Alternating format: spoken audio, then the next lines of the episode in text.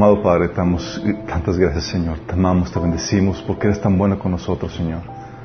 Padre, te ruego que el día de hoy nos hables a través de este estudio, Señor, que hables a través de mí, Señor, con claridad, con contundencia, con el poder de tu Espíritu Santo. Y quites el velo de entendimiento que pueda haber en nuestros corazones, que pueda estar impidiendo que tu palabra siembre, Señor, y produzca todo que tú deseas. Cámbianos, Señor, transfórmanos. Te lo rogamos en Jesús. Vamos a hablar un tema que es muy pertinente para lo que estamos viviendo. Vamos a hablar del tema de Dios y los desastres naturales. Sí. Muy ad hoc. Así como que, eh, de hecho, si me ayudas a prender la lámpara, creo que ayudaría. Gracias. ok, si es muy ad hoc esta, esta temática, eh, y más porque lo que estamos viendo, o sea, las noticias ahorita están tupidas con novedades acerca de los huracanes uno tras otro. Vimos el huracán Harvey. Oye, inundaciones récord en Houston. ¿Sí vieron las imágenes del aeropuerto inundado? Los, los aviones que parecían pececillos, así en tiburones. increíble, ¿sí? Se rompió récord. Nunca había llovido tanto eh, en Houston. De hecho, creo que en ninguna parte de Estados Unidos. Luego vimos el, huracán Irma, que hoy todavía estamos dándole seguimiento, en, que está entrando apenas en Florida. Oye, con, rompió récords en, en, en, eh, en, la velocidad de los vientos. Estuvo eh, oscilando entre 197 a 346 kilómetros por hora. ¿Te imaginas eso? Sí. O sea, tan fuerte era, le llamaban la bestia, eh, que hasta los sismógrafos lo detectaban. ¿Se imaginan eso? Así de fuerte. Oye, y luego de aparte teníamos el huracán Katia, José, sí, y también Irma, los tres al mismo tiempo decían, de hecho publicaron un meme, no sé si lo vieron, de eh, una, ah, sí me lo mandaron de la película de un día después de mañana, si aparecían los, los tres huracanes, ¿no? 2017 y los tres huracanes tal cual de de cosas tan impactantes que están sucediendo. Y luego, para hacerlo más interesante, tiembla en Chiapas. Tiembla en Chiapas y no fue cualquier temblor. Si vieron las imágenes de los, las ráfagas de luz que estaban saliendo de la tierra, ¿qué, ¿qué está pasando? Sí, está fuertísimo esto. Y eso que no, se, no, no han considerado las demás cosas que están sucediendo alrededor del mundo. Oye, incendios catastróficos en California, en Washington, en Oregon, en Montana, British Columbia, Nueva Escocia, Grecia, Brasil, Portugal, Algeria, Tunisia, Groenlandia, Rusia. ¿Han visto las imágenes? O sea, todos estos lugares con fatales incendios. En Nepal, India, Pakistán, Bangladesh están experimentando lluvias récord con el monzón. ¿Saben de esa onda, de, de ese movimiento de lluvias que tienen cada año? Y muertes récords están experimentando. Luego en, en, Europa, Italia, Francia, España, Suiza, Hungría, Polonia, Rumania, Bosnia, Croacia, Serbia, sufriendo eh, tremenda, una tremenda ola de calor que tan fuerte es que la apodaron, la apodaron eh, Lucifer, la onda de calor. Imagínate, de fuerte. Y luego para hacerlo, ponerle la cereza al pastel, tenemos las amenazas de guerra con Corea. ¿Sí supieron noticias de que el presidente eh, sacó al, al, diplomático de, Corea del Norte. Sí. O sea, sí, ya estamos en la mira, sí, con ese, con ese tipo de acciones. Pero con todo ese tipo, de situaciones, con todo, todo ese tipo de, de, cosas que estamos viendo hoy en día, se han estado diciendo muchas cosas, sí.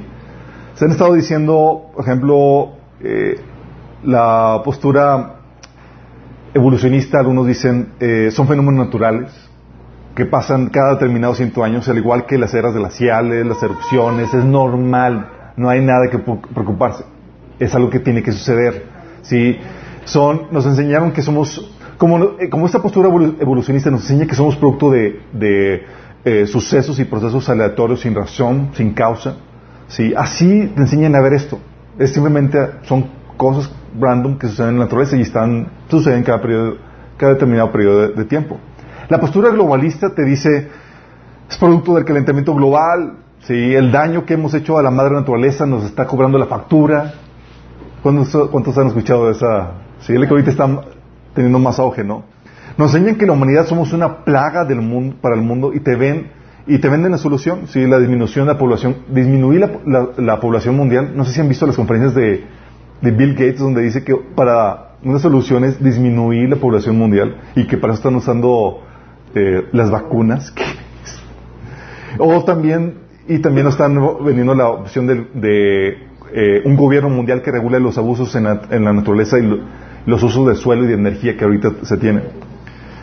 La, factura, la postura fatalista te dice, es el fin del mundo, sí, es el apocalipsis, esto ya, ya nos quedó el payaso. La, postura triunfalista, algunos dicen, esto eh, lo vamos a desmantelar y deshacer con la autoridad de Cristo y vamos a deshacernos de eso. No sé si vieron algunos videos ya de algunos pastores reprendiendo al, huracán. Bueno, esa es la postura triunfalista donde estamos sí vamos a poder contrastar con la oración y con la autoridad de Cristo todos esos tipos de situaciones.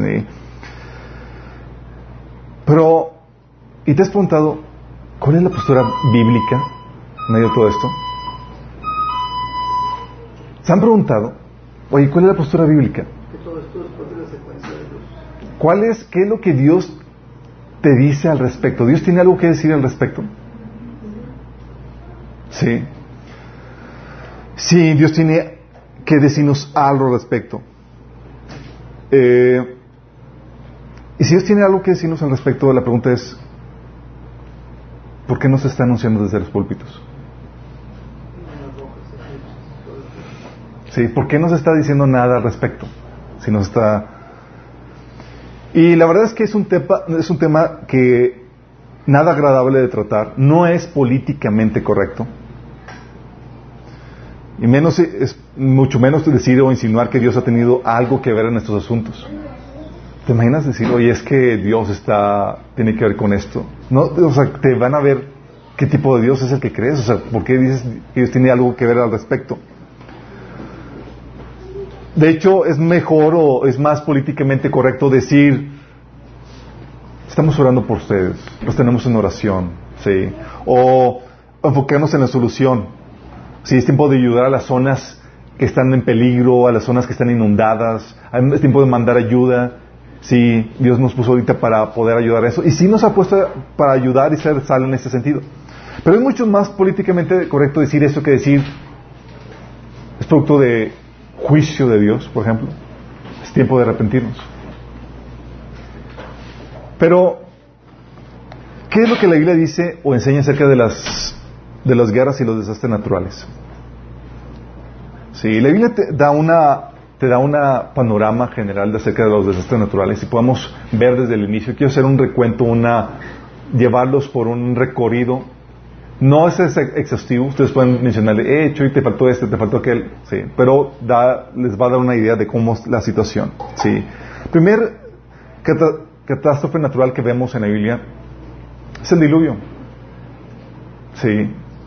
El diluvio es el primer catástrofe que, vemos en la Biblia. Génesis 6, 17 dice, mira, estoy a punto de cubrir la tierra con diluvio que destruirá todo ser vivo que respira, todo lo que hay en la tierra morirá. Dices, órale. Primer catástrofe natural mencionado en la Biblia y de forma mundial, global y fortísima. ¿Y cuál fue la causa de que Dios decidiera traer esto? Génesis 6 del 5 al 8 lo menciona. El Señor vio la magnitud de la maldad humana en la tierra y que todo lo que la gente pensaba o imaginaba era siempre y totalmente malo. Entonces el Señor lamentó haber creado al ser humano y haberlo puesto sobre la tierra. Se le partió el corazón. Entonces el Señor dijo, borraré de la faz de la tierra a esta raza humana que he creado. Así es, y destruiré todo ser viviente, todos los seres humanos, a los animales grandes, a los animales pequeños que corren por el suelo, aún las aves del cielo. Lamento haberlos creado. Pero Noé encontró favor delante del Señor. ¡Wow! Primera catástrofe natural y dices, era una señal de juicio. Sí. Y luego mencionan varias catástrofes naturales que no se mencionan la causa, pero vamos a ver, vamos a tratar de intuir a qué se refiere. Por ejemplo, ¿se acuerdan cuando Abraham llegó a la tierra prometida? Llegó y, wow, por fin la tierra que Dios me va a dar y toda la cosa. Sí. Pero llegó a la tierra prometida y las primeras cosas que se encontró Abraham es que la tierra estaba pasando por una catástrofe natural, tiempo de sequía, tiempo de hambre. Sí. Dice Génesis 12:10, entonces, en ese entonces hubo tanta hambre en aquella región que Abraham se fue a vivir a Egipto. Fíjate, la causa no se menciona.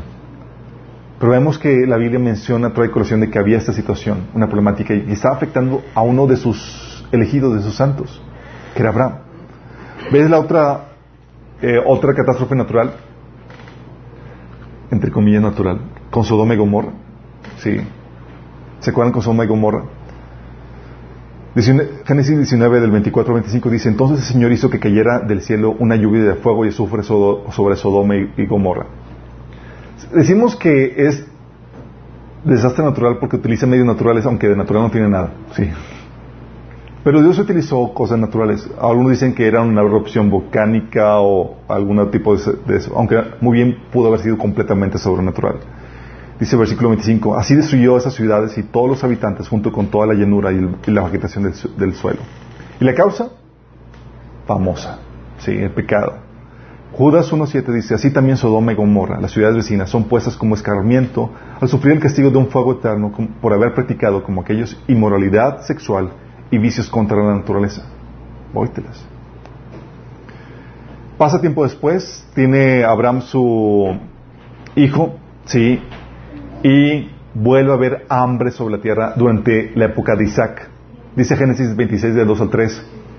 Un hambre terrible azotó la tierra como había ocurrido antes en los tiempos de Abraham. Así que Isaac se trasladó a Gerar, donde vivía Abimelech, rey de los filisteos. El Señor se le apareció a Isaac y le dijo, no asciendas a Egipto, sino haz lo que yo te digo. Vive aquí como extranjero en esta tierra y yo estaré contigo y te bendeciré. ¿Ves? Otra desastre natural, sequía, hambre, que afecta a otro, al descendiente de Abraham y como quiera Dios abre las puertas y da la provisión en medio de esa situación. Sí. Tienes después los famosos desastres naturales con las plagas de Egipto. Si han visto el, creo que hay un documental, creo que es en Netflix, se llama eh, Éxodo Uncoded. Sí, no sé si lo, ¿quién aquí lo ha visto? Tratan de presentarte la postura racional, lógica de lo que sucedió.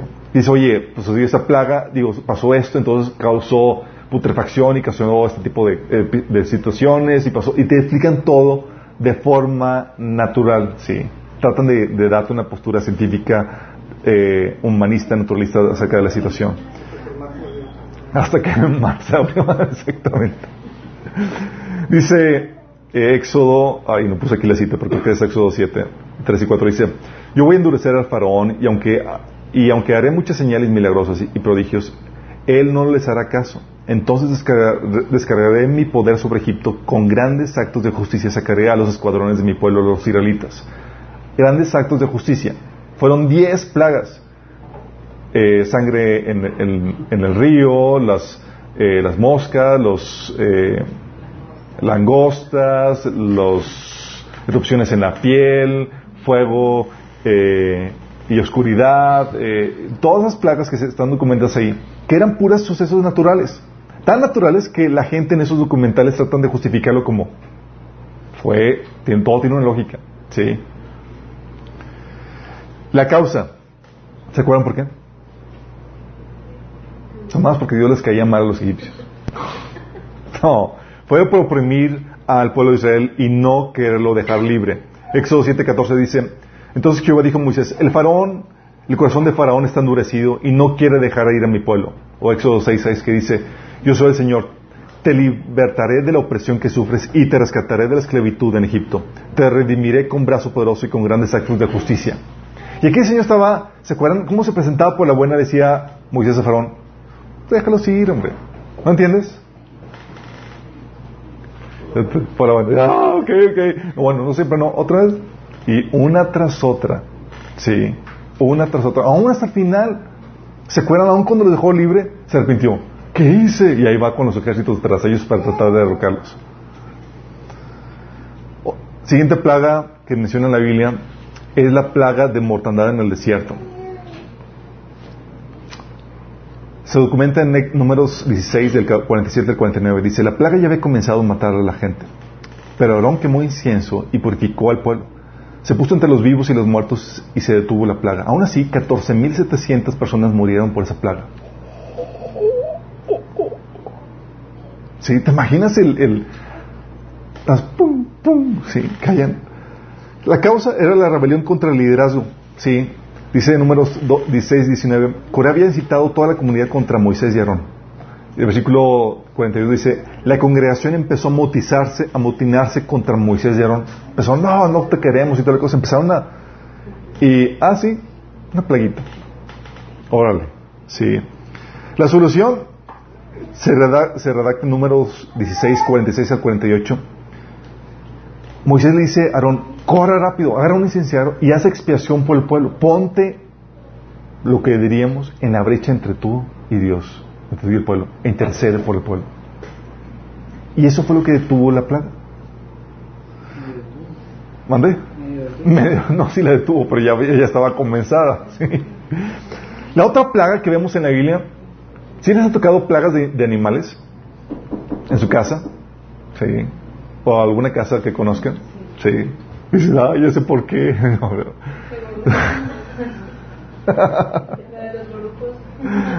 Exactamente. Bueno, en el campamento de Israel empezó una plaga muy peculiar. No era una plaga de pulgas, no era una plaga de... Era una plaga de serpientes. ¿Te imaginas? Números 21.6 dice, entonces el Señor envió serpientes venenosas contra el pueblo y muchos fueron mordidos y murieron. Una plaga de serpientes. La causa, ¿por qué habrá sido la plaga? Pues un desastre natural, ya vi, están en el desierto, es normal que haya serpientes, ¿sí? Digo, tanto tiempo, eh, tantos años en el desierto ya se me hacía extraño que no se les picara ni una sola serpiente, y es algo normal. Pero resulta que no, que nada, no era una situación tan natural. Sí, dice números 21 del 4 al 5.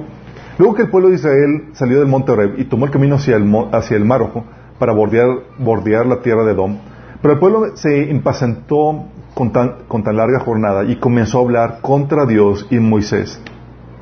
Se empezaron a quejar. ¿Por qué nos sacaron de Egipto para morir aquí en el desierto? Se quejaron. Aquí no hay nada para comer ni agua para beber. Además, Estamos hartos de este terrible maná. Ándale, chiquito. ¿Quieres? Sí, y llega la plaga. La solución fue el arrepentimiento y la intercesión. Sí, y Dios le dio esa solución de la, de la serpiente en un bastón. Dice, así que el pueblo acudió a Moisés y clamó, hemos pecado al hablar contra el Señor y contra ti. Pide al Señor que quite las serpientes. Así pues oró Moisés por el pueblo. Sí, y Dios trajo solución al respecto. Si se dan cuenta cómo vamos viendo que hay una relación entre catástrofe, digo, pecado, catástrofe? Sí. Vamos viendo que hay una... Es como que no es tan difícil de encontrar la relación. O el hambre en la tierra prometida. Sí. Dice, cuando ya entraron los pueblos de Israel a la tierra prometida, ya, habían, ya le habían dado las leyes y demás, dice en um, jueces, aquí no apunté el versículo exacto, pero se lo leo, dice, en los días que los jueces gobernaban Israel, un hambre severa, perdón, es Ruth, un hambre severa azotó la tierra, por eso un hombre de Belén de Judá dejó su casa y se fue a vivir a la tierra de Moab junto con su esposa y sus dos hijos. Un hambre severa, casi comienza con el, el libro de Ruth. Y dices, ¿por qué fue el hambre severa? Sí, son sucesos, cambio climático, algo normal. Deuteronomio 28, 23, Dios les dio la advertencia de por qué iba a suceder eso. ¿Se acuerdan? Dice que si desobedecían sus leyes y se apartaban, Deuteronomio 28, 23 dice, arriba los cielos se pondrán rígidos como el bronce y abajo la tierra se volverá dura como el hierro. Ándale, chiquito. Entonces quería desobedecer, ahí va. Sí, y comenzó el hambre por eso. Fue una forma de darle pao pao al pueblo de Israel. Otra plaga que la Biblia menciona y que atacó a los filisteos, una plaga de ratas y tumores. Así tipo la peste negra, sí, pero en tiempos de los filisteos. 1 Samuel 5.6 dice, entonces la mano dura del Señor hirió a la gente de Asdod y de las aldeas cercanas con una plaga de tumores y ratas aparecieron en su tierra y la muerte y la destrucción estaba por toda la ciudad. ¿Se imaginan eso? Una plaga de ratas y tumores. ¿Desastre natural? Eh, pues había... Dios estaba detrás de esto. ¿Cuál fue la causa? La causa es que se quedaron con el arca de Israel. Ándale, chiquito. ¿Por qué estás quedando con.? O sea, de todas las cosas que podrías haber tomado de pueblo de Israel, agarraste el arca con la presencia de Dios. Dice, tú ves el, relato y ves que pone el arca al, lado de, su Dios y al día siguiente aparece el Dios eh, apostrado, sí, tumbado en la estatua y al siguiente día aparece sin manos y sin piernas. Y Dios estaba, ¿qué onda? A ver, que pongan aquí algo. Dice, dijeron los filisteos, no podemos quedarnos con el arca de Dios de Israel ni un minuto más. Él está en contra de nosotros. Todos seremos destruidos junto con Dagón, nuestro Dios. Quítame esto de aquí. Sí, qué grueso. Primero Samuel 6 del 3 al 9 menciona la solución. Y fíjate, ellos sabían que era un desastre natural y que muy bien podía haber sido causa de la casualidad. Sí, a lo mejor no fue. Fíjate lo que dice. Devuelvan el arca de, Dios de Israel junto con un regalo, le dijeron. Envíen una ofrenda por la culpa para que la plaga se detenga. Entonces, si se sanan, sabrán que la mano de Dios les causó esta plaga. Fíjate, la, el criterio del discernimiento de los filisteos. Si, si se sanan, sabemos que, fue Dios. lo más adelante dice, no sean, no sean tercos y rebeldes como lo fueron Faraón y los egipcios. O sea, sabían lo que les había pasado Faraón. Mejor por las buenas, chicos. Dice, cuando Dios terminó con ellos, estaban deseosos de dejar ir, a Israel. Entonces ellos dijeron, vamos a poner una, vaca, una vaquita con, una, con un carrito y, la, y el arca arriba de, ellos. Y vamos a dejar que se vaya sola. Si se va al pueblo de Israel, sabemos que era de Dios la plaga. Sí. Es lo que dice.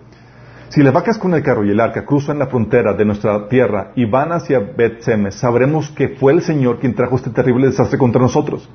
Si no la cruzan, sabremos que no fue la mano de Dios que causó esta plaga, más bien sucedió por pura casualidad. ¿Qué es el criterio?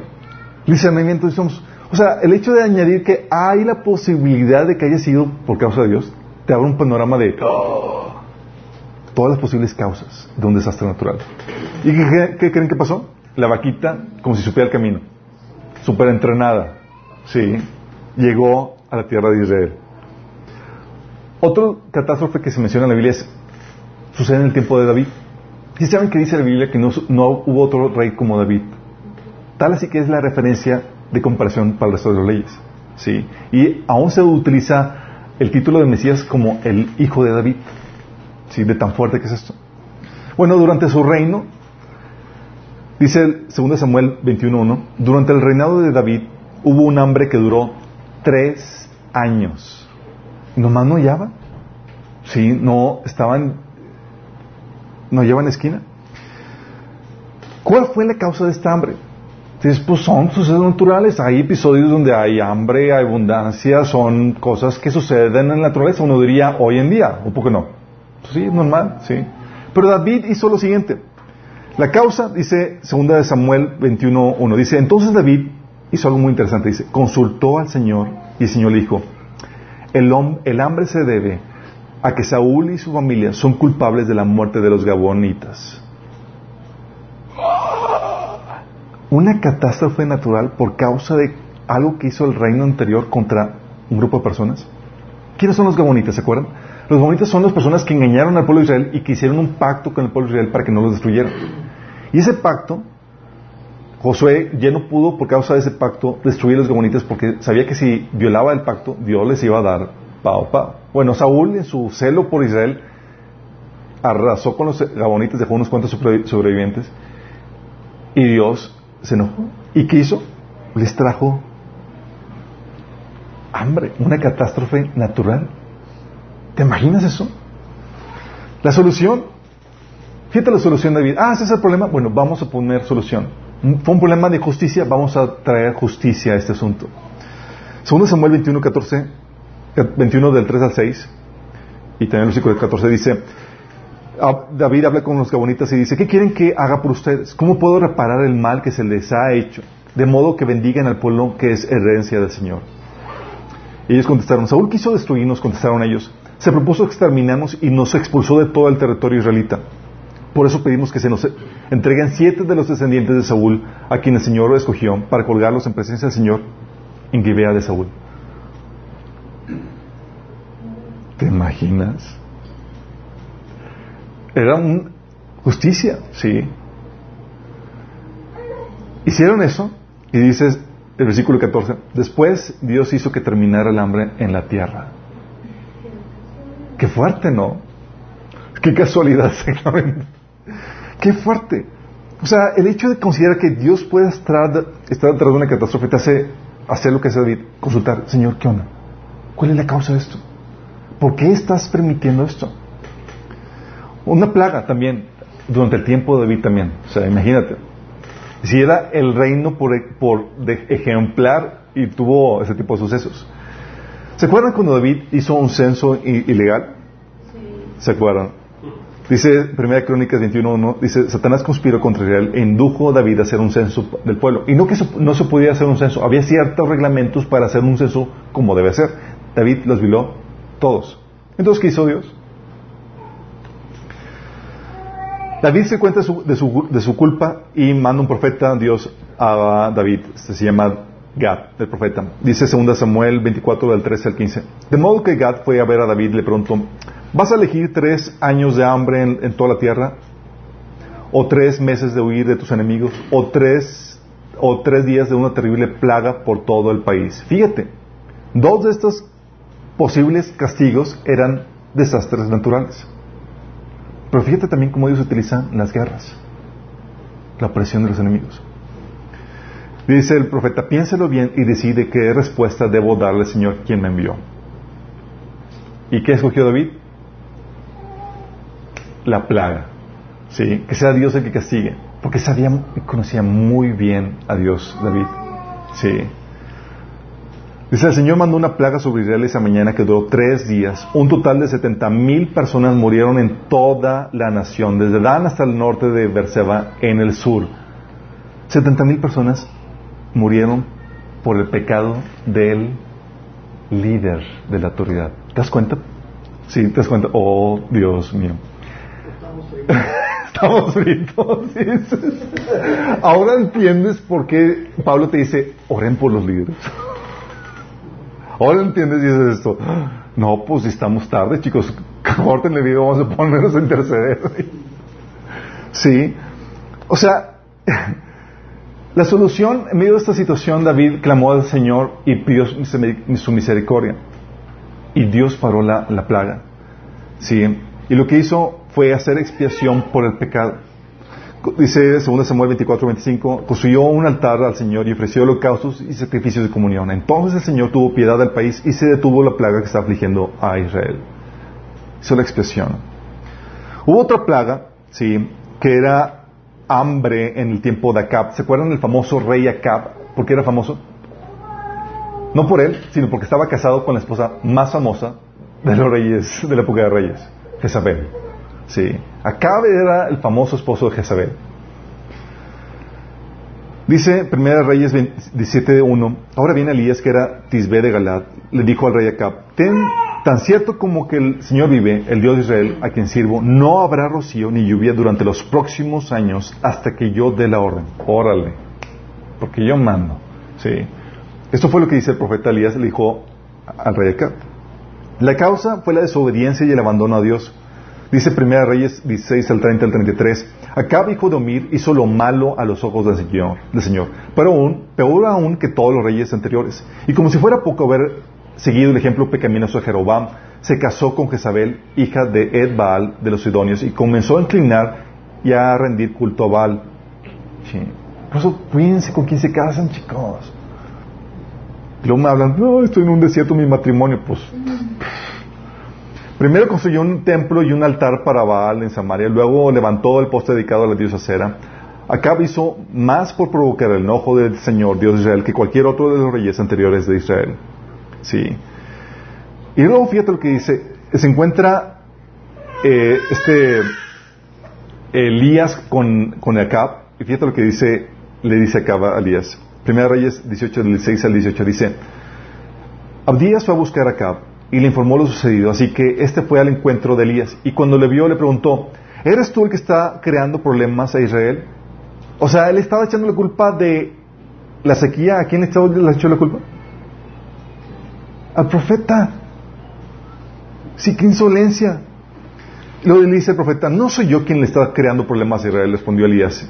Quienes se lo crean son tú y tu familia, porque han abandonado los mandamientos del Señor y se han ido tras los baales. ¿Cuál era la causa de esta problemática? El abandono de Dios, el abandono de sus mandamientos. La solución, ¿cuándo volvió la lluvia? Cuando Elías destruyó, destruyó los sacerdotes de Baal y se puso a interceder al pueblo. Sí, dice 1 Reyes 18, 40. Entonces Elías ordenó: atrapen a los profetas de Baal y no dejen que se escape ninguno. Los agarraron y los. 1 Reyes 18, 42 dice: Elías, en cambio, subió a la cumbre, a la cumbre del monte Carmelo y se inclinó hasta el suelo y oró con cara entre las rodillas. ¿Y por qué estaba orando? Para que lloviera. Pero yo una vez arreglado por la problemática que, por la cual había venido la sequía, ¿sí? Dice, el, también hubo, vino hambre por causa de, de tiempo de Jeroboam y, y, fue la misma situación, ¿sí? Pecado por causa de los pecados de los reyes, ¿sí? Y se mencionan también plagas y desastres y, pestes en, durante ese tiempo, ahorita vamos a ahondar en eso. Pero hay otro caso que no tiene que ver con Israel, es el caso con los pobladores de Samaria. Por causa de los pecados de Samaria, del reino del norte de Israel, los conquistaron y se los llevaron. Y fue el rey de, Asiria, si mal no recuerdo, que mandó pobladores que nada que ver con Israel a que habitaran ahí. Entonces se mezclaron con los sobrevivientes israelitas y demás, y de ahí vienen los samaritanos. ¿Sale? Que eran una raza mezclada de judíos y no judíos. Pero ellos empezaron a adorar a sus propios dioses. ¿Y sabes qué pasó? Segunda Reyes 17, 25 dice, al principio cuando se establecieron, no adoraban al Señor, de modo que el Señor les envió leones que causaron estragos en la población. Plaga de leones, evidentemente. Sí, la causa, te la dice Segunda Reyes 17, 26. Entonces le dieron este informe al rey de Siria. La gente que su majestad deportó y estableció en los poblados de Samaria no sabe lo que requiere el Dios de ese país. Por esta razón, Él les ha enviado leones para que los maten. Fíjate que gente tan discernida. ¿eh? Dice, no saben nada de la Biblia, pero intuían algo está mal. sí. Hubo una... Eh, también otro episodio que se menciona de desastre natural vino durante el tiempo de Roma. Un hambre. Sí, una sequía durante el tiempo de la iglesia primitiva.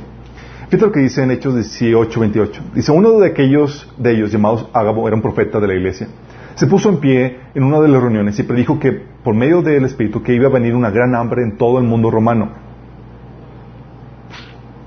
Esto se cumplió durante el reinado de Claudio. Sí. No se menciona la causa, pero tú sabes ya, por todo lo que hemos visto, que seguramente fue porque las injusticias del, del imperio romano. Sí. La solución aquí fue que Hechos 11, 29 dice, así que los creyentes de Antioquía decidieron enviar una ayuda a los hermanos de Judea y cada uno dio lo que podía. Así lo hicieron y confiaron sus ofrendas a Bernabé y a Saulo para que llevaran los ancianos de la iglesia de Jerusalén. O sea, fue aminorar, ayudar a la gente que estaba viviendo esos estragos. Y fíjate cómo aquí el hambre estaba ocasionando estragos entre el pueblo de Dios y la gente no creyente. Sí. Y tú puedes ver más desastres naturales en Apocalipsis. Ahí ves la especialidad de Dios en cómo trae juicio a la tierra y es por medio de desastres naturales. Tú ves, por ejemplo, las crisis, el hambre, las crisis económicas en Apocalipsis 6, del 5 al 6. Tú ves en Apocalipsis también la mortandad con pestes, epidemias, también guerras. Incendios forestales, ves en Apocalipsis. Ves la muerte de la fauna marina, la contaminación de los manantiales, úlceras malignas y pestilentes, flamas del sol quemando los seres humanos, terremotos y grandes granizos puros desastres naturales. La causa te la menciona Isaías 24 del 4 al 7. Fíjate lo que dice, la causa de estos desastres naturales. La tierra está de duelo y se seca, y el suelo se consume y se marchita, hasta los mejores habitantes de la tierra se consumen. La tierra sufre por los pecados de sus habitantes, porque han torcido las instrucciones de Dios han violado las leyes y quebrantado su pacto eterno. Fíjate la razón de estos desastres naturales. Por tanto, una maldición consume la tierra, sus habitantes tienen que pagar el precio por su pecado. El fuego los destruye y solo unos cuantos quedan con vida. Las vidas se marchitan y no hay vino nuevo. Todos los paranderos suspiran y se lamentan. Versículo del 18 al 20 dice, la destrucción cae de los cielos como la lluvia, tiemblan los cimientos de la tierra, la tierra se ha hecho pedazos se han derrumbado por completo, se sacude con violencia, la tierra se tambalea como un borracho, tiembla como una carpa en medio de, una tormenta, cae para no volverse a levantar porque es muy pesada la culpa de su rebelión. ¡Wow! Y esto te lleva a ver una situación, te pinta un cuadro, un cuadro muy diferente a lo que hoy en el mundo te dice. La Biblia te pinta un cuadro donde el problema no es un problema ecológico, es un problema moral. Si estamos agarrando conciencia de esto, dices, no es un problema ecológico, chavos. Sí, podríamos tener problemas de ecología, pero no tanto para ocasionar este tipo de estragos. El problema que tenemos es un problema moral. Es un problema espiritual, exactamente. Sí. Quiero que entiendas esto. Dice la Biblia que Dios provee las cosas buenas a todo el mundo. Hechos 17:25 dice que Él permitió que todas las naciones siguieran su propio, camino, pero nunca, ah, perdón, el Hechos 17:25 dice, Él es quien da todos vida, aliento y todas las cosas. Y Hechos 14:16 dice, Él permitió que todas las naciones siguieran su propio camino, pero nunca las dejó sin pruebas de sí mismo y de su bondad. Por ejemplo, les envía qué? Lluvias y buena cosecha, y les da alimento y corazones alegres. Entonces, ¿quién es el responsable de que fluya bien el ecosistema y todo para que haya bonanza, buenas cosechas, lluvias y demás? Es Dios. Pero también es el responsable de las malas. Fíjate lo que dice Génesis 15, 16, hablando de los moradores de la tierra prometida, que eventualmente iban a, ser desechados por Israel. Dice, dice Dios a Abraham, cuando haya pasado cuatro generaciones, tus descendientes regresarán aquí a esa tierra porque los pecados de los amorreos no meritan aún su destrucción. ¿Quién era iba a ser el encargado de causar la destrucción? Era Dios. Entonces Dios es el que se encarga de traer cosas buenas, pero aguas. Él también es el responsable de los cataclismos que estamos viendo y los desastres naturales que estamos viendo. ¡Ah! Alberto, ¿cómo dices eso? Entonces Dios, ¿le podemos echarle culpa a Dios? No, pero Dios no actúa por sí solo, actúa por consecuencia de nuestras acciones. Si no vamos viendo, y la Biblia te lo dice claramente vez tras Fíjate lo que dice Levítico 18, 24 al 28. No se contaminen, eso es lo que dice Dios al pueblo de Israel. No se contaminen con las prácticas, con esas prácticas, le está diciendo las prácticas que tenían las, naciones paganas que vivían en, el pueblo de Israel. Eso lo dice Dios a, Israel. No se contaminen con esas prácticas porque así se contaminaron las naciones que por amor a ustedes estoy por arrojar. Y aún la tierra misma se contaminó. Por eso la castigué por su perversidad y ella vomitó a sus habitantes. ¿La tierra vomitando a sus habitantes? Ustedes obedezcan mis estatutos y, preceptos. Ni los nativos ni los extranjeros que vivían entre ustedes deben practicar ninguna de estas abominaciones, pues las practicaron los que vivían en esta tierra antes que ustedes y la tierra se contaminó. Si ustedes contaminan la tierra, que eh, la tierra, ella los vomitará, como vomitó a las naciones que habitaron antes, de ustedes. Fíjate lo que está diciendo el Señor. Está diciendo, te estoy dando estos mandamientos para que no te suceda lo que le sucedió a los que habitaron aquí antes. Y te dice dos cosas esto del Señor. Te dice que los mandamientos de Dios no solamente son para los cristianos o para judíos. Son para todos. Y si tú seas creyente o no creyente, como quiera Dios te va a juzgar de acuerdo a sus preceptos. Y tiene lógica. Digo, a fin de cuentas, ¿es o no el dueño del mundo? ¿Es el creador del mundo? Sí. Él pone las reglas. ¿Y qué pecados estaba eh, hablando específicamente? Está hablando ahí el pecado de inmoralidad sexual. Imagínate, era por pecados de inmoralidad sexual, ¿cómo estamos ahorita? Y por sacrificio, sacrificaron o mataban a niños para sus dioses. Ahorita dices, ah, ahorita no lo hacen. ¿Y qué tal el aborto? Por estas dos causantes, en este pasaje de Levítico 18, Dios está diciendo, por esto saqué y destruí a esas naciones. Ahora piensa cómo estamos ahorita. Levítico 20, del 22 al 24, menciona lo mismo. Por si acaso no te quedó claro, vamos a repetirlo en dos capítulos después. Dice, cumplan todos mis estatutos y preceptos, pónganlos por obra para que no los omite la tierra donde los llevo a vivir no vivan según las costumbres de las naciones que por amor a ustedes voy a expulsar, porque ellas hicieron todas estas cosas y yo las aborrecí. Pero a ustedes les digo, poseerán la tierra que perteneció a estas naciones, tierra donde abunda la leche y la miel, yo mismo se las daré a ustedes como herencia. ¿Y qué pecados menciona en ese capítulo que estaba ahí hablando? ¿A qué se refería Jesús? Digo, Dios en, ese pasaje. Se refiere otra vez a la inmoralidad sexual, a sacrificio de niños, y no solamente eso, ocultismo. Ocultismo, y menciona en un versículo la deshonra a los padres. ¿Cómo estamos ahorita? Por estos pecados, dice, la tierra los vomitó. ¿Tú crees que ya la tierra se acostumbró al mal sabor? ¿Tú crees que ya no los va a vomitar? Lo vuelve a repetir en Deuteronomio 18, 12. Dice, cualquiera que practique esas costumbres será abominable, Señor, y por causa de ellas el Señor tu Dios expulsa de tu presencia a esas naciones. Y aquí, vuelve a repetirlo, es el sacrificio a niños y el ocultismo. Y con refiero a ocultismo te especifica las prácticas, es adivinación, brujería, hechicería, conjuros, medios, videntes, espiritistas, personas que consultan los, muertos. ¿Se imaginan? Luego ves tu situación como nación y dices, ay mamacita. Deuteronomio 18 del 15, 21 al 24 te dice al pueblo de Israel y lo expande todavía más, dice Dios, pero si te niegas a escuchar al Señor tu Dios y no obedeces los mandatos y los decretos que te entrego hoy, caerá sobre ti las siguientes maldiciones y te abrumarán. Y te menciono algunas maldiciones. Dice, el Señor te afligirá con enfermedades hasta acabar contigo en la tierra donde estás a punto de entrar y que vas a poseer. Enfermedades, plagas naturales. El Señor te castigará con enfermedades degenerativas, con fiebre, inflamaciones, con calor abrasador, con sequías, con pestes en los, en los cultivos. Esas calamidades te perseguirán hasta la muerte. Arriba los cielos se pondrán rígidos como el bronce y abajo la tierra se volverá dura como el hierro. El Señor convertirá en polvo la lluvia que riega tu tierra y el polvo caerá del cielo hasta que quede destruido. Conociendo esto, por eso Pablo fue, digo, David fue a preguntar, Señor, ¿por qué está esta sequía? Porque de acuerdo a tu palabra, es porque hemos desobedecido. Y Dios luego dijo, sí, fue por eso. Y fue por desobediencia en el reino anterior. Vamos entendiendo. Y aún así puede ser que estemos, que vivan las consecuencias de los pecados de generaciones anteriores.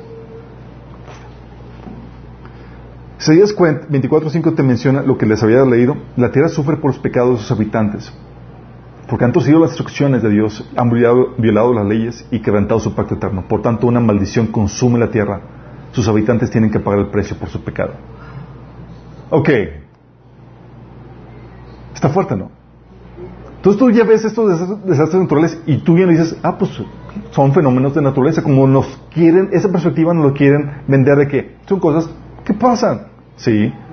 Tú ya como cristiano tienes la perspectiva bíblica de que no pasan por cualquier cosa hay pecado metido en este asunto. Sí. ¿Y sabes cuál es el punto medular con estos desastres que Dios permite? Es aquí donde encuentras la maravilla del carácter de Dios.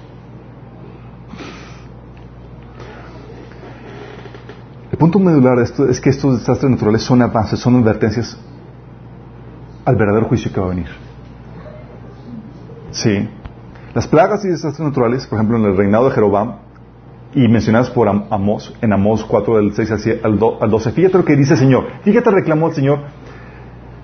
El Señor, eh, estos desastres para Dios eran jalones de oreja.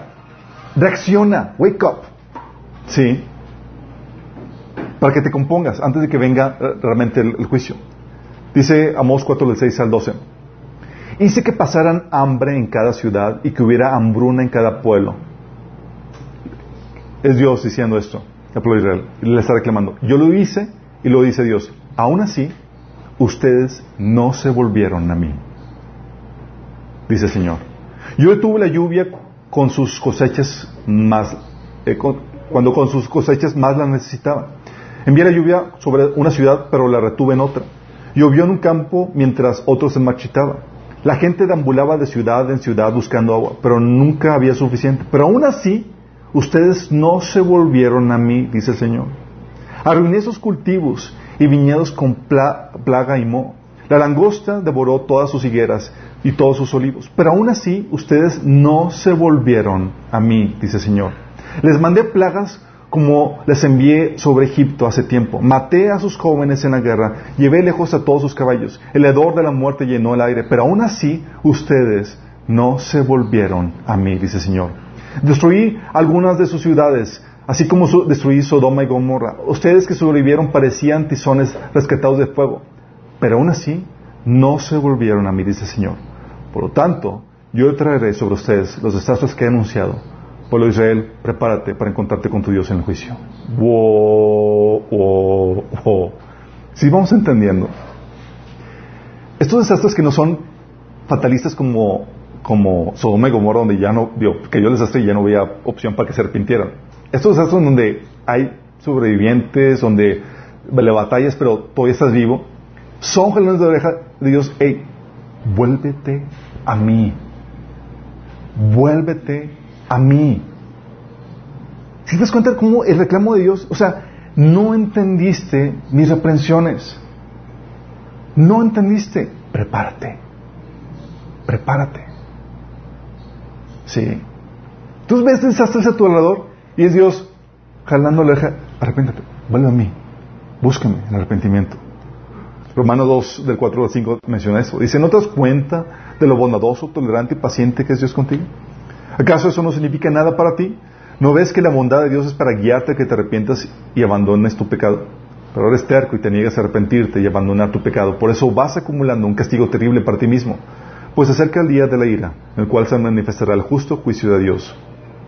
Porque puedes estar seguro, chicos, Dios va a hacer justicia. Na, Nahum 1.3 te menciona que el Señor no deja a nadie sin castigo. La única forma es que recibas el castigo en Cristo Jesús. La única forma en que puedes escapar del castigo. ¿Sí? Pero aún así los cristianos ni siquiera fuimos, nos dejó sin castigo, fuimos castigados en Él. Jesús recibió nuestro castigo. Por eso, un político eh, de Estados Unidos, Thomas Jefferson, dijo esto, conociendo a Dios, fíjate lo que dice, tiemblo por mi país cuando pienso en que Dios es justo y que su justicia no dormirá por siempre. Si estamos, o sea, ves, porque él leía la Biblia y decía, oh Dios mío. O sea, eh, y eso lo dijo cuando estaba tranquila la situación en Estados Unidos. Imagínate ahora. Y eso de Estados Unidos. Nosotros es, quítate que ahí te voy. Segundo Pedro 3.9 menciona, el Señor no, no tarda en cumplir su promesa, según entienden algunos la tardanza. Más bien, Él tiene paciencia con ustedes porque no quiere que nadie perezca, sino que todos se arrepientan. ¿Sí? ¿Sabes? Y eso es lo maravilloso de Dios. Dios derrama este tipo de desastres naturales para rescatar al mayor número de personas. Quiero que entiendas esto. Dios opera así por amor. Dices, ¿cómo puedes decir eso? O sea, las casas se inundaron, propiedades se destruyeron, personas quedaron, hubo pérdida de vidas. O sea, ¿y cómo puedes decir que lo hace Dios por amor? Lo hace por amor. Lo peor no es que suceda la, catástrofe. Lo peor es que pases la eternidad en el infierno. Y Dios dejará que pases esa desgracia con tal de que despiertes y te arrepientes y así seas salvo. Sí.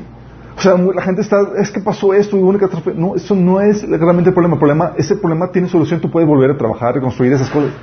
La problemática es el lago de fuego donde no hay salida, donde no hay esperanza, donde es la destrucción eterna. Y Dios te va a dejar pasar por ese tipo de catástrofe naturales ahorita, jalarte la con tal de que vuelvas a él y escapes. Castigo en la eternidad. Sí. Dice, por eso, ¿sabes cuál es el reclamo, aún en los juicios finales que se mencionan en el Apocalipsis sobre la tierra, donde Dios derrama todos esos desastres naturales que mencioné? Oye, ráfagas de sol quemando a las personas, eh, este, incendios, contaminación de la, de, la, fauna marina, contaminación de las, de, las aguas, eh, todos esos desastres que se mencionan. O dices, bueno, si Dios está enojado, ¿por qué no los destruye ya todos de una vez por todas? ¿Lo podría hacer? Sí. ¿Pero por qué no lo hace? ¿Por qué decide hacerlo por medio de una catástrofe natural? Para darnos oportunidad. ¿Te imaginas la paciencia y el amor de Dios? Tan así que el reclamo de Dios a la gente el tiempo de Apocalipsis, sí que está por venir, el reclamo de Dios es, mandé estas catástrofes y no te arrepentiste. Fíjate lo que dice. Apocalipsis 9 del 21 al 22. Dice, sin embargo, los que no murieron en esas plagas, aún así rehusaron arrepentirse de sus fechorías y volverse a Dios. ¿Estás viendo esto? Sí, el reclamo de Apocalipsis te revela lo que Dios tenía en mente al derramar sus desastres naturales. Era, vuelvan todavía. Todavía hay oportunidad, vuelvan. Sí. Dice, siguieron rindiendo culto a demonios y a ídolos hechos de oro, plata, bronce y, piel y madera. Ídolos que no pueden ver, ni oír, ni clamar. Esa gente no se arrepintió de sus asesinatos, ni de su brujería, ni de su inmoralidad sexual, ni de sus robos. O sea, se estaban viendo negras y no se arrepintieron. Y Dios les estaba reclamando eso. ¿Por qué se lo está reclamando? Porque era la intención de su corazón. Sí. Apocalipsis 16, 9 dice, todos sufrieron quemaduras debido a las descargas del, calor y maldijeron, en vez de arrepentirse, maldijeron el nombre de Dios, quien tiene control sobre estas plagas. No se arrepintieron de sus pecados, ni se volvieron a Dios, ni le dieron la gloria. Apocalipsis, Apocalipsis 16, 11 dice, maldecían al Dios del cielo por los dolores y las llagas, pero no se arrepintieron de sus fechorías, ni se volvieron a Dios. ¿Te das cuenta? Dios esperando eso, por eso les está reclamando. Dice, estoy mandando estas catástrofes. Y date gracias a Dios que te va medio bien, que estás todavía conmigo. Sí, porque es la oportunidad para que te arrepientas y vuelvas a mí. Pero ¿sabes qué hace el enemigo? El enemigo no quiere que la gente disierna esto. Te va a vender, una, te va a dar una narrativa que va a contrastar contra la verdadera razón de por qué Dios envía esto. Sí. ¿Para, con, qué propósito? Porque el enemigo no quiere que te arrepientas y que seas salvo. Él quiere que vayas juntamente con él a la destrucción eterna. ¿Y qué va a hacer el enemigo? Te va a cambiar la narrativa. Te va a vender la idea de que es un problema ecológico. Es un problema ecológico, te van a decir. ¿Y a poco no está eso en boga ahorita? Ve las catástrofes y dicen, sin cambio climático, lo, es producto de la, del, calentamiento global. Se dicen es que tenemos, estamos emitiendo mucho dióxido de carbono. Están diciendo que es que el, el calentamiento, sí, ¿Sí saben que el, dióxido de carbono es lo que da, genera el, efecto de invernadero? ¿Sí saben que en un invernadero, porque ah, por eso hacen los invernaderos, para condensar el, el, dióxido de carbono, porque es indispensable para la vida. Pero te lo venden como algo malo. Imagínate. Si se necesita dióxido de carbono para los seres vivos, todos lo necesitan. Y a través de la historia, los científicos evolucionistas dicen que ahorita estamos tranqui en dióxido de carbono estamos bajos de, en contraste con otras eras geológicas. Sí. De hecho, el nivel óptimo de dióxido de carbono para las plantas es cuatro o cinco veces mayor a lo que actualmente tenemos. Imagínate. Sí. De hecho, por eso ahorita el, el, lo que se dice que el aumento de dióxido de carbono, lo que ha ocasionado de acuerdo a las tomas satelitales, es el reverdecimiento del, del planeta. Imagínate. Pero no te lo van a ver así, no te lo van a vender así, te van a vender estamos contaminando mucho dióxido de carbono, tenemos que tomar medidas al respecto. O el, cambio, el calentamiento global. ¿Quisieran que ya cambió de calentamiento global a cambio climático? Primero era enfriamiento, luego calentamiento. Primero era enfriamiento global y luego los dos que era calentamiento y como ya no se daban ni nada, por ejemplo, Sí, el cambio, por ejemplo, a lo largo de la historia está documentado que el clima era más caliente durante la era romana o durante la el periodo medieval que ahorita. Y los científicos no saben cómo, qué hacer con eso. Entonces, esa, información no te lo meten, no te, la, no te la mencionan. Y en las últimas dos décadas, el cambio de temperatura ha sido nulo. Entonces, ¿qué te venden ahora? Como dicen, pues no se está calentando como esperaban. Ah, cambio climático, a mucho desastre. Y te lo venden así. Oye, dicen, es que el hielo se derrite en Atlántico y también en Tomás y. Sí, pero en, eh, mientras que el hielo se, se derrite en el Ártico, en, el Antártico está aumentando. Entonces, sí, ah, de hecho las sequías no han disminuido, esperaban que disminuyeran con el calentamiento. Y hay muchas razones por las cuales cambia el clima. Pero lo que no te han dicho es que, así como los, los problemas climáticos aumentan, el único factor que aumenta y que seguro y que se relaciona, ¿sabes qué es? El pecado. Aumenta el pecado y el trastorno climático aumenta. Y tú como cristiano ya sabes por qué.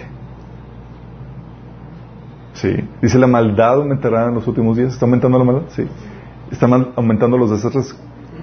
Sí. ¿Hay alguna referencia, alguna relación? Litens dice, sí, es Dios hablando. Es Dios que nos salva a la gente. Sí. Pero ¿sabes qué te va a vender? qué, qué, solución te van a vender? En vez de venderte, arrepintámonos, bajemos el número de pecaminosidad para que Dios pueda bendecirnos. Te van a vender, lo que el enemigo te vende, no es un arrepentimiento, sino el régimen del anticristo. Porque te dicen, la solución es un gobierno mundial que ayude a regular todas esas problemáticas que estamos teniendo con el clima. Sí.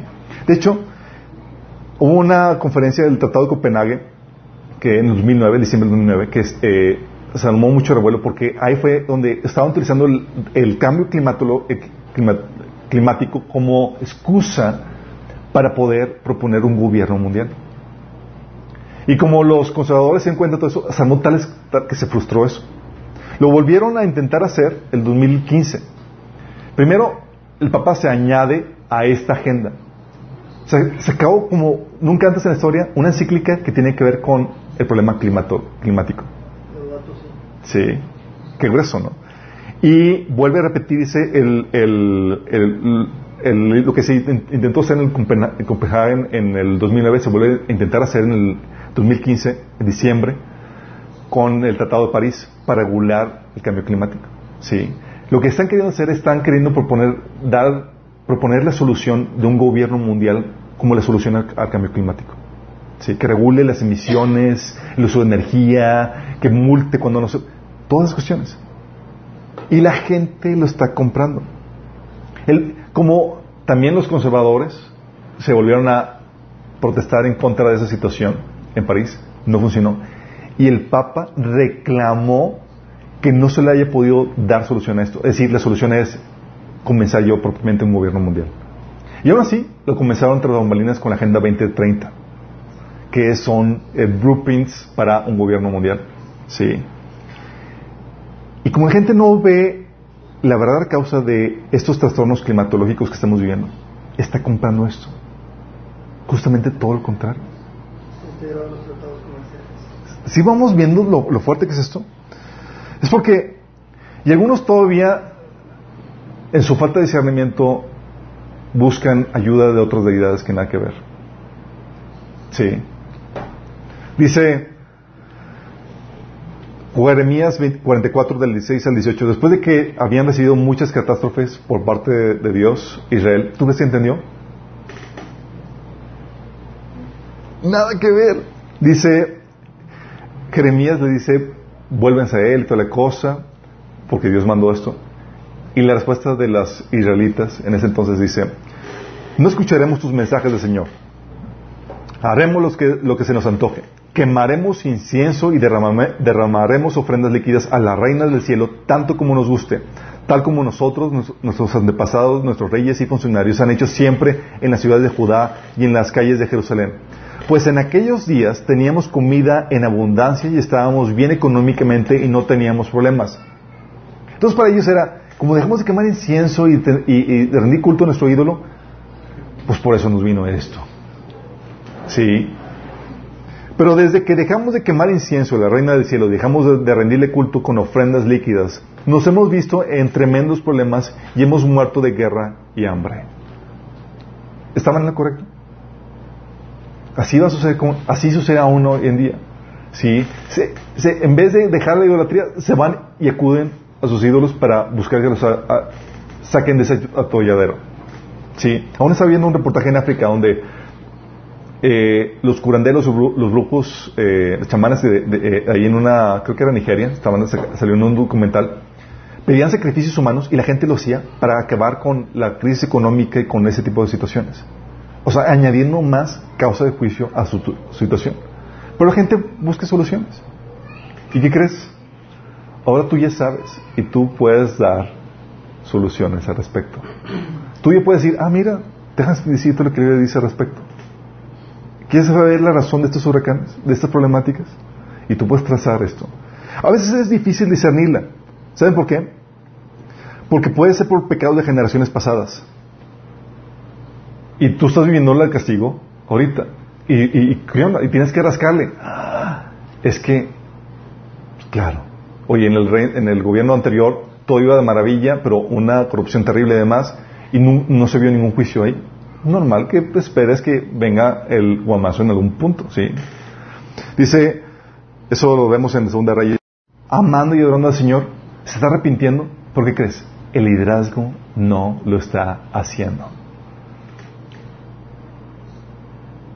¿Tú crees que Dios, ah, pues es solamente ellos? No. ¿Tú viste lo que pasó con David? Las personas de autoridad se llevan de encuentro a todas. Por eso se han visto las reuniones que hay eh, de, cristianos de un día de oración, donde eh, buscan arrepentirse y demás. Te, te doy la, mala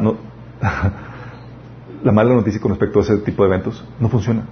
Si los líderes en gobierno no se arrepienten. El juicio como quiera viene.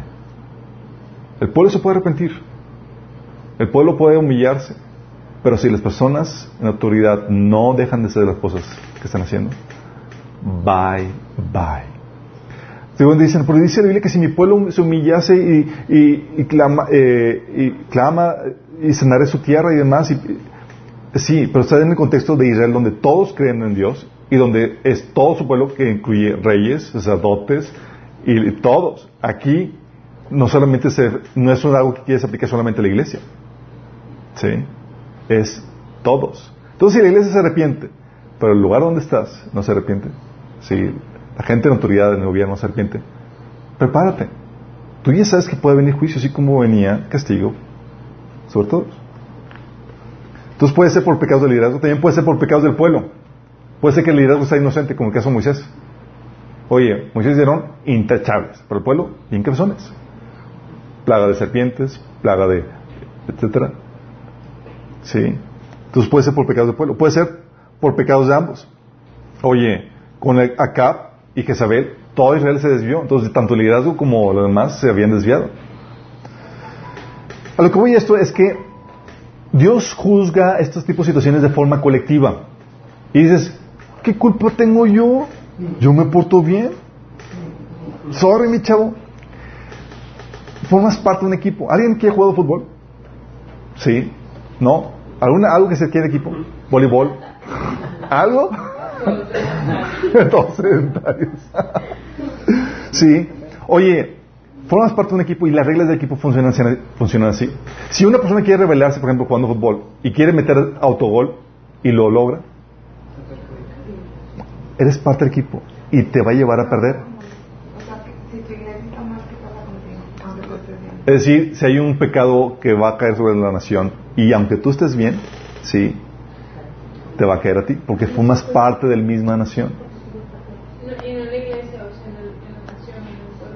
Y aún en iglesia, sí. Pero por ser parte de equipo se juzga de forma colectiva. Qué grueso, ¿no? Entonces es un, es un pecado eh, es colectivo este asunto, pero eh, por eso dice eh, Éxodo 20 del 15 al 16, cuando los padres son malvados y me odian, yo castigo a sus hijos hasta la tercera y cuarta generación. Fíjate cómo, porque son parte de la misma comunidad. Dice, por el contrario, cuando me aman y cumplen mis mandamientos, les, por amor, por mi amor, muestro mi amor por mil generaciones. Y tú ves eso en Israel claramente. Bueno, así pasa también con cualquiera. Por eso, ¿qué crees que el pueblo de Israel cuando se arrepentía confesaba los pecados de ellos y de sus pasados? ¿Por qué crees? Era para cortón, Señor, por favor. O sea, no queremos recibir consecuencias de... Sí. Por eso. Entonces tienes que visualizarte como parte del mismo equipo para que entiendas cómo, porque Dios lleva, castiga a todos. De hecho, tú puedes ver en... Uh, ah, dices, oye, ante esta situación, pues todos estamos fritos. Nada, ni tanto. Dios hace provisiones para los justos. ¿Cuántos aquí somos justos en Cristo? ¿Quién ve las provisiones? Por ejemplo, en el caso de desastres naturales, caso de Sodoma y Gomorra, saca primero a los justos antes de armar sus desastres. Sí. Ay, Dios Señor, gracias. Aún cuando vino desastres sobre, sobre Jerusalén, Dios decía, Jeremías 5.1, fíjate lo que dice, corran por todas las calles de Jerusalén, dice el Señor, busquen arriba y abajo, busquen toda la ciudad, Si encuentran, aunque sean una sola persona justa y honrada, no destruirá la ciudad. Fíjate. Hay gente que dice, tuve en visión que va a destruirse la ciudad de Nueva York. Sálganse todos de Nueva York, todos los que puedan escuchen mi llamado, sálganse porque Dios va a destruir la ciudad. No, no puede destruirla. Porque al principio opera de esta forma. Mientras que haya justos ahí, no la va a destruir Dios. ¿Te das cuenta que tú y yo somos parte indispensable para que Dios modere el juicio? Sí. Entonces no creas ese, tipo de falsas profecías, disiérnalas de acuerdo a ese conocimiento. Oye, en caso de Abraham, Isaac y Jacob, o la tsunamita, cuando hubo hambre en la tierra, ¿qué hizo Dios? Dios abrió la puerta, sí, abrió la puerta de provisión en otro lugar y pudieron, pudieron ellos ir y ser provistos ahí en ese lugar. Dios abre puertas de provisión. El caso de Josías, ¿se acuerdan cuando Josías se dio cuenta de que iba a caer todas esas plagas y todos esos juicios sobre Israel de generaciones anteriores? ¿Qué hizo? Él se, humilló, clamó a Dios y dijo, ok, a ti te voy a extender y voy a postergar el castigo para más adelante. Oh, alargó su, su misericordia. Entonces, ¿podemos hacer eso? Sí, si nos arrepentimos, podemos alargar el castigo todavía un poco más. ¿Sí? ¿Qué tanto? No sabemos, porque a fin de cuentas se acuerdan con Jeremías. Jeremías oraba a Dios y decía, ya no ores. Es tiempo, se acabó. Sí. O el caso de David y la plaga. Clamó al Señor y la plaga disminuyó. Podemos disminuir el efecto del castigo. O el caso de, del hambre en, en Roma, ¿sí? en el tiempo romano, con la iglesia. ¿Qué hizo Dios? utilizó los hermanos para minorar el efecto que estaba cayendo sobre el cuerpo de Cristo. Y él, aún así lo hacemos. Oye, ¿hay hermanos afectados por las catástrofes? Sí. ¿Qué hacemos? Enviamos ayuda y demás para minorar los efectos. Aún Dios hará concesiones especiales para ti. ¿Se acuerdan de Baruch, el amigo de Jeremías? Él era un chavo ambicioso, soltero, buen tipo, pero quería hacer muchas cosas geniales en tiempo de juicio. Jeremías 45 del 4 al 5 dice, Baruch, esto dice el Señor, destruiré esta nación que construí, arrancaré lo que planté. ¿Buscas grandes cosas para ti mismo? No lo hagas. Yo traeré un gran desastre sobre todo este pueblo, pero a ti te daré tu vida como recompensa donde quiera que vayas. Yo el Señor he hablado. O sea, olvídate de tus planes ideales. Vas a sobrevivir en medio de las situaciones en tiempo de juicio. Sí, y, date por... Pues, sí, entonces hay pecados que puedes remediar y otros que te toca sufrir por causa de los demás, como el caso del, barco con, eh, eh, en el que naufragó Pablo, ¿se acuerdan? Por el mal liderazgo, tomaron decisiones prudentes, estaba Pablo sufriendo la tormenta. A veces nos toca sufrir eso. Pero hay casos donde el castigo sí cae sobre la iglesia, por más cristiano que seas. Tú ves, tú ves en, Apocalipsis 2 que Dios le advierte a la iglesia, dice, si no te arrepientes voy a venir y voy a quitar tu candelabro de ti. Sí, o le advierte a otra iglesia, voy a venir y te voy a arrojar en gran tribulación. ¿Puede suceder juicio sobre la iglesia? Sí, puede suceder. Una cosa es sufrir por causa del martirio, por fidelidad a Dios, y otra cosa es por desobediencia. Y Dios puede traer ese tipo de, castigos. ¿Qué debes hacer? Para terminar, Tú ves ese tipo de catástrofes, ese tipo de introspección. Señor, ¿qué está mal en nosotros? Como individuos, como nación. Ese tiempo de introspección. Tú sabes que ya la raíz se traza un pecado. Maldiciones, sí, cosas que se han practicado. Si está en nosotros, tenemos que arrepentirnos y pedir perdón. Es un llamado, ese tipo de catástrofes es un tiempo de arrepentimiento y pedir perdón. Si está en otros, oye, tú estás bien, tú como tú dices, pero es a nivel nación o de liderazgo es orar por misericordia. Orar por misericordia y predicar arrepentimiento. Así como Jonás lo hizo con Nínive. Quien quite se arrepientan y escapen del juicio que está por venir. Sí, ellos tienen que saber que esas catástrofes naturales son jalones de oreja de Dios para que escapen de lo que viene. Sí. Entonces ahora ya sabes. Y tal vez tú no entendías el por qué, porque lo peor todo no es esa catástrofe natural que estás viviendo, que tu casa se haya derrumbado. Lo peor todo es que pueda tu alma perderse en el infierno. Y el Señor te quiere, es un llamado con ese desastre natural a que te arrepientas y que vengas a sus pies. Y si quieres hacerlo, quiero invitarte a que hagas una oración. Dice la Biblia que todo aquel que invoque el nombre del Señor será salvo. Si estás dispuesto a arrepentirte, a entregarle tu vida a Cristo, te invito a que invoques su nombre, que recibas la salvación. Es el regalo de la vida eterna. Dile ahí, Señor Jesús, te pido que me perdones. Me arrepiento de mis pecados y te pido que me salves. Yo creo que moriste por mí en la cruz y que resucitaste para el perdón de mis pecados. Yo recibo tu regalo de la vida eterna. Si realmente te arrepentiste, va a manifestarse en que vas a empezar a leer la Biblia y obedecer lo que viene ahí, especialmente desde el Nuevo Testamento. Y vas a empezar a congregarte. Si no haces ni siquiera esto, sabes que no te has arrepentido, genuinamente. En los que estamos aquí, tenemos una responsabilidad tremenda con este conocimiento. ¿Por qué? Porque tú ya no puedes caer en el, que ah, el, calentamiento global, el cambio climático. Es, no, es Dios jalándonos las orejas. Y tú tienes como mensajero y representante de Dios que darle la narrativa bíblica a la gente de lo que realmente está sucediendo. Ya sabes por qué. Y ya sabes cuál es el propósito de Dios y cómo es un acto de amor en medio de esta situación. Sí, que el Señor nos utilice en estos días. Padre Celestial, Señor, como tu iglesia, como tu cuerpo, te pedimos que nos ayudes, Señor, en esta tarea tan importante, Señor, que es representarte, hablar tus palabras y hablar tu mensaje, Señor, a una generación que te ha rechazado.